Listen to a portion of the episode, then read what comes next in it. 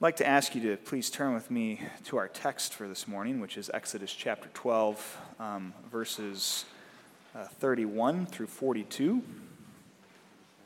Exodus 12, 31 through 42. And we are um, finishing up a sermon series uh, that's been looking at the first few chapters of the book of Exodus during this Lenten season.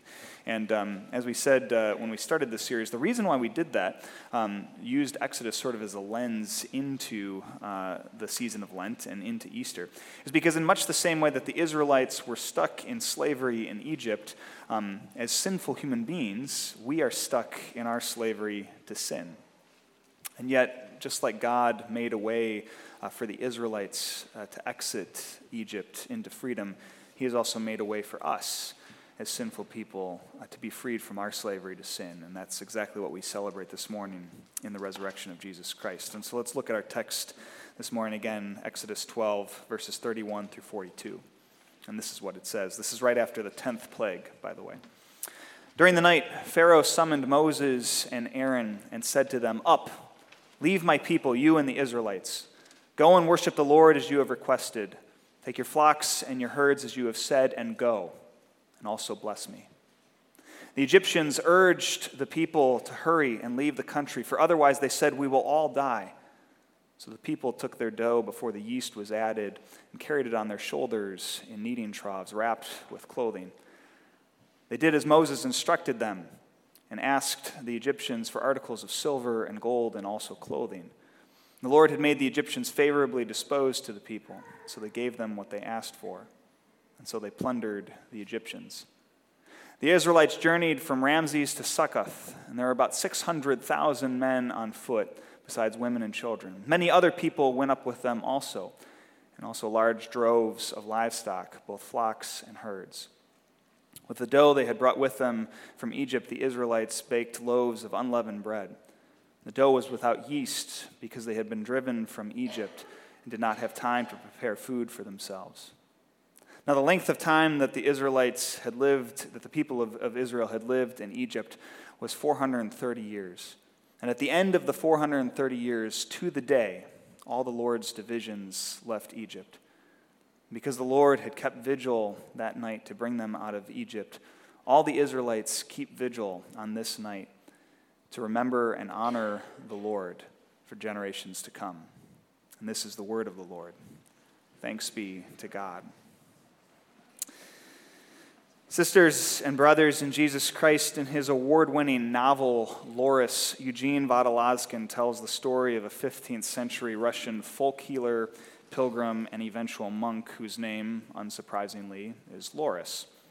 And after committing what he uh, considers to be an unforgivable sin, in his youth, Laurus sets out on a journey seeking redemption uh, that ultimately ends up taking him through Russia, across Eastern Europe and the Middle East, ultimately to Jerusalem, and then back again to his small, unremarkable hometown in the Russian countryside.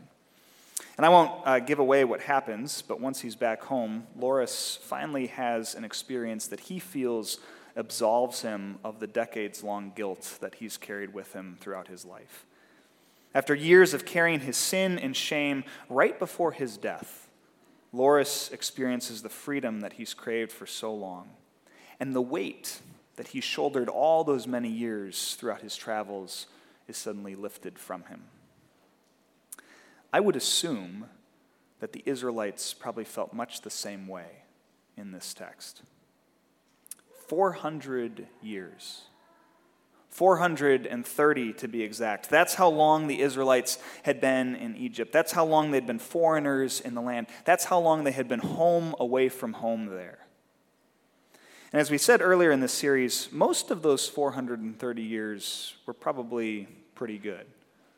After all, when the Israelites originally came to Egypt, they came as guests.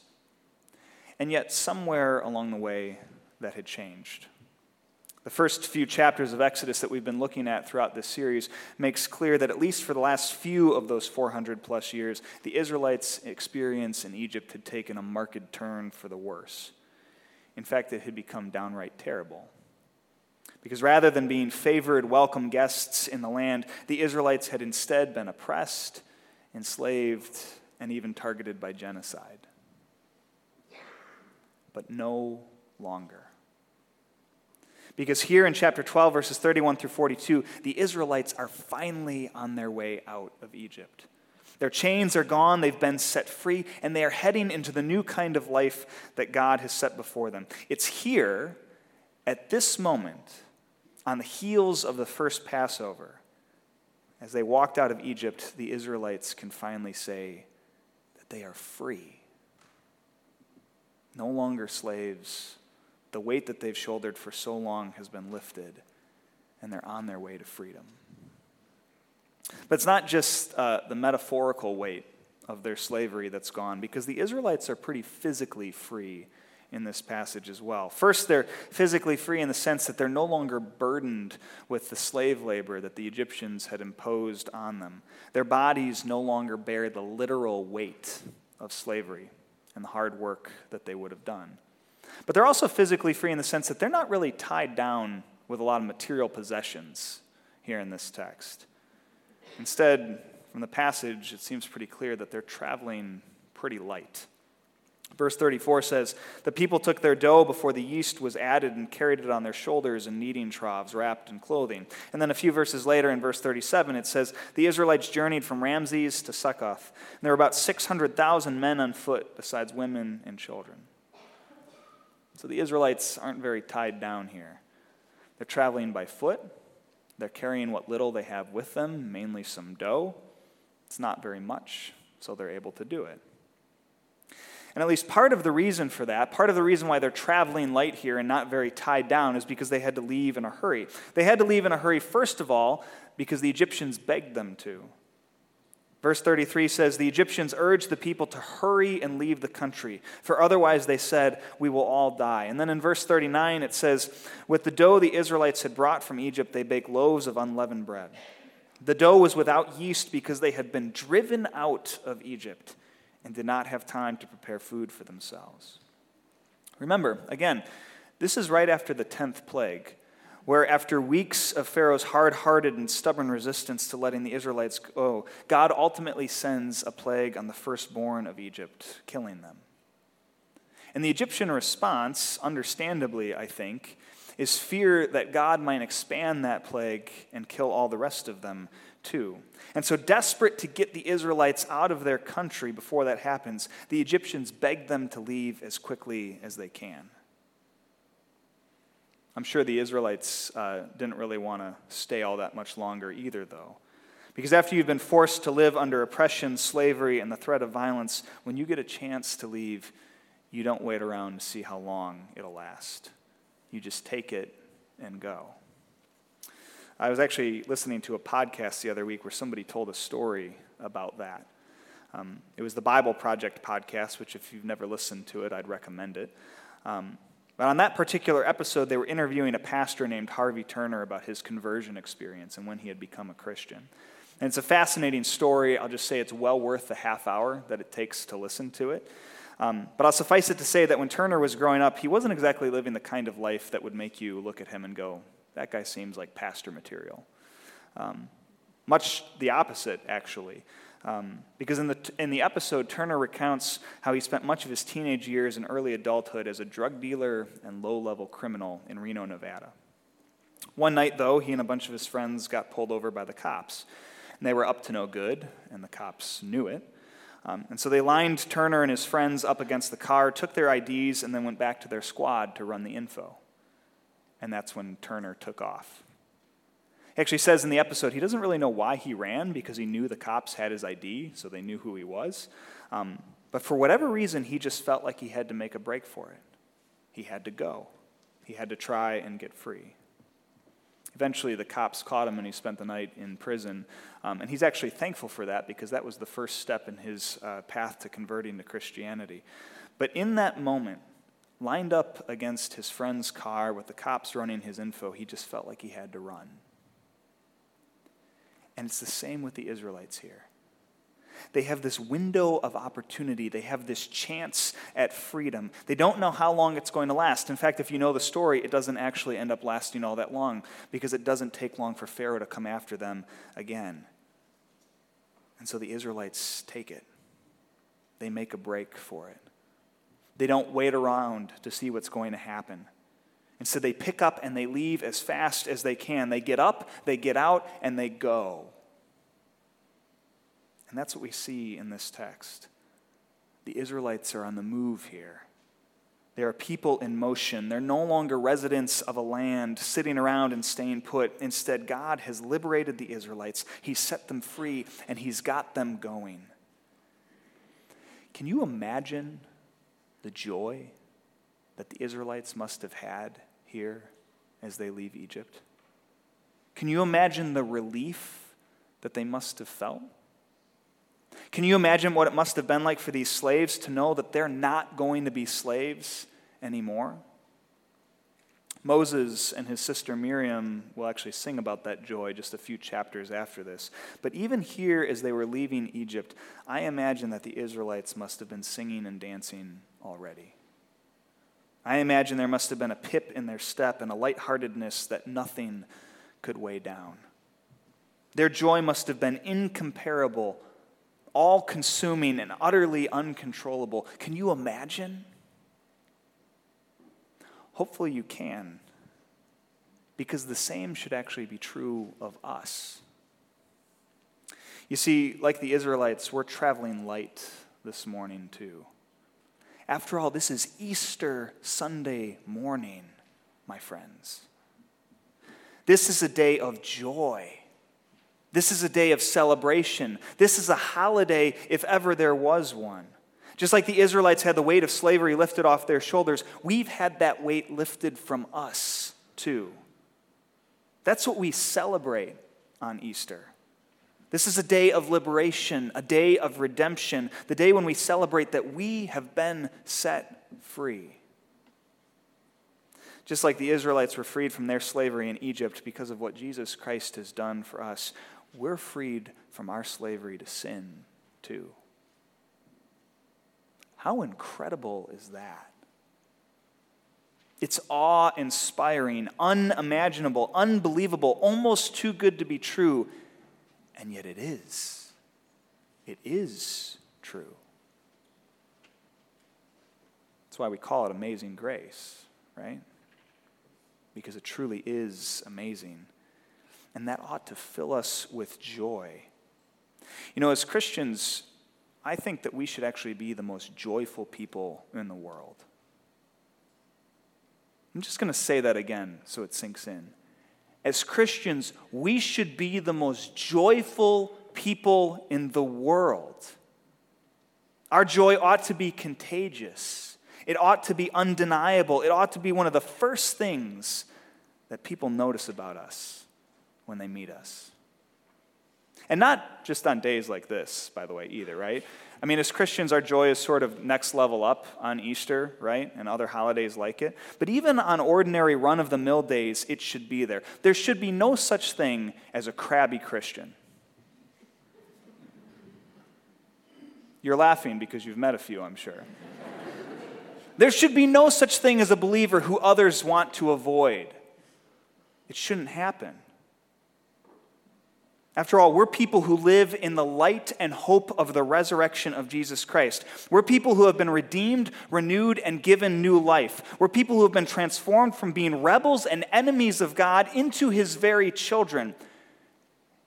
If we don't have reason for joy, who does? And yet I wonder. I wonder sometimes if that comes through. Do you think people notice that about us? Do you think they can see that we're traveling light as Christians? Do you think they notice the pip in our step and the joy we have because of the gospel? Do you think they'll see that in you later on today? Or do people experience us a bit differently? Theologian Karl Barth has a quote about that. I first heard this years ago, actually, back when I was in high school, and I have searched high and low for it since. I've never been able to find exactly what he said, so I'll have to paraphrase it. But during a radio address at one point, Barth was asked what he thought the world would like to say to Christians. And after giving it some thought, this was his response. Speaking to Christians, he said something along the lines of We should like to see you be less timid and more bold. We should like to see this good news you talk about so often, but put into action. We should like to see you be more confident. Why are you always so afraid? And you live with such little joy. And you live with such little joy. My friends, that should not be so. We should be known for our joy. We should overflow with it. It should shine forth through whatever circumstances we may be dealing with. The goodness of our lives should not wash it out, and the difficulties we struggle through should not overpower it. You know, I grew up uh, near a model airplane field. Um, and during the summer, when the weather was good, there were almost always people out there flying their model airplanes around. And from a distance, where I lived, where our family had our house, those planes going up and down and flying all around blended together into sort of a constant hum, this never ending, never ending buzz. And as a kid, before I knew what made that sound, I just assumed it was the sound that summer made. Just this constant hum that reminded you of sun and, and warmth and fun. I, yeah, I was kind of, I needed to learn some things when I was younger. And yet, that's how our joy as Christians should be. The Easter joy that we have should be a constant hum, a never ending buzz in our lives. It should always be there, always in the background, always reminding us and others of the presence and love and grace and mercy that we have in Jesus Christ from our God. As Christians, we should travel light, we should be light of heart, and we should be constant conduits of joy because of the salvation that we have through Jesus Christ. But there's another sense in which we should also be traveling light. Not just lighthearted and joyful, but we should also be light of step. And what I mean by that is that just like the Israelites were a people on the move as they made their way out of Egypt, we need to be people on the move as well. God brought the Israelites out of Egypt and they followed him where he led. They were going. After a centuries long stay in one place, they were up, out, and on a mission. And so are we. In a sense, Easter is the holiday that gives us our marching orders. It tells us to get going, it tells us to get moving, it tells us to get out there into the world and spread the good news of the gospel.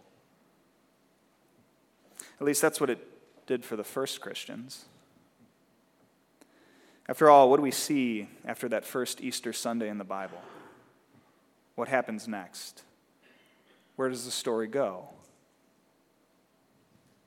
It goes everywhere, right? That's the book of Acts. After the resurrection, the apostles, disciples, and first believers in Jesus began to spread out. Acts 1, verse 8 actually gives us the outline for how that spread went. Just before his ascension, Jesus tells his followers, You will receive power when the Holy Spirit comes on you, and you will be my witnesses in Jerusalem and in all Judea and Samaria and to the ends of the earth. And they were the gospel went viral, if you will. Okay? It went from being this fringe idea that just a small group of people believed in one part of the world to very quickly spreading throughout the known world, all in a remarkably short period of time. And as Christians today, we are called, given the task, the work, to continue that.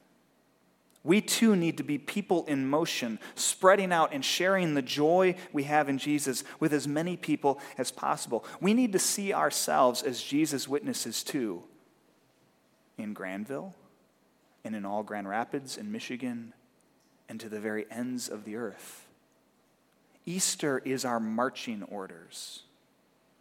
It's not just a holiday we celebrate, but it's one that we embody and share too. A friend of mine once asked me about that. Um, this friend isn't a believer. She's not hostile to the Christian faith or anything. She just didn't grow up with it. And so as a result, she's got a lot of questions about the Christian faith and about uh, Christian believers too, and why we do some of the things that we do. Um, there's a lot about being a Christian that she just doesn't understand. And one of those things is the Christian practice of evangelism. You see, my friend is also friends with some people who are part of other faiths and other religions. Uh, for instance, she has a few Muslim friends. Um, she's pretty close with a Jewish rabbi. And so she's correctly noticed that people in other religions don't really evangelize, at least not the same way that Christians do. Um, and so she asked me about that a few years ago. She said, Brandon, why is it that you Christians feel the need to try and convert other people to believe what you believe? And I'll be honest, um, this didn't sound nearly as good as I'm about to present it now because I've had time to think about it and write it out. Okay? But in that conversation, I said something kind of like this The reason Christians evangelize is because the Christian faith isn't really like other religions. Other religions are primarily about action, they're about doing the right things so that you can have the right relationship with God, so that when you die, you get to go to the right place. And it's not that our actions are unimportant as Christians. We do think that they're important. It's just that the gospel isn't first and foremost about a new set of actions. Instead, the gospel is first and foremost news. It's good news. In fact, we believe it's the best news in the world.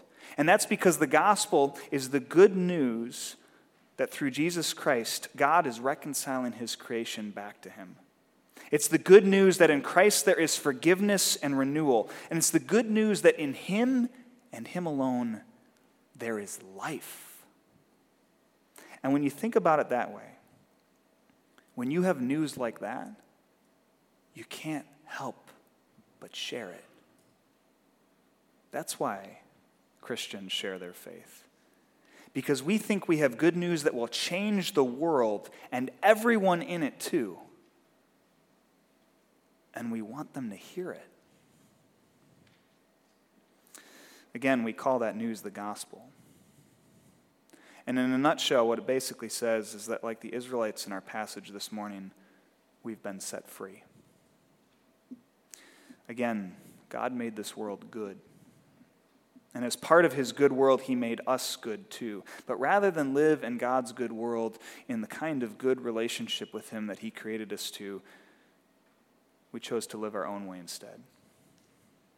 We turned our backs on God. We rejected Him. And we chose to live our lives the way we wanted rather than the way that He had created us. And so, as a result, what happened is that we plunged ourselves and God's entire creation into sin, death, and despair. And even if we wanted to fix it, even if we wanted to sort of rewind and go back to the way that we were and the way that God made His world, we couldn't because we were too warped and distorted to put ourselves right. We were too wrecked and ruined to be repaired. We were too sinful and stuck to save ourselves. In other words, we really were slaves. And so God did that all instead. He sent his son, Jesus Christ, to rescue and redeem us, to restore and renew us, to wash and purify us and make us right with him again. We were captives to our sin, stuck in our bondage, and hopefully enslaved. But Christ liberated and delivered us. He set us free to live new lives of faith, and He made us God's dearly and beloved children once more. That's the hope that we have because of this holiday. That's the new life that we have because of Jesus' resurrection, and that is the joy that we are called to live out each and every day of our lives. We're traveling light today, my friends. In fact, we are always traveling light because of the freedom and joy that we have in Jesus Christ. Thanks be to God. Amen. Will you pray with me?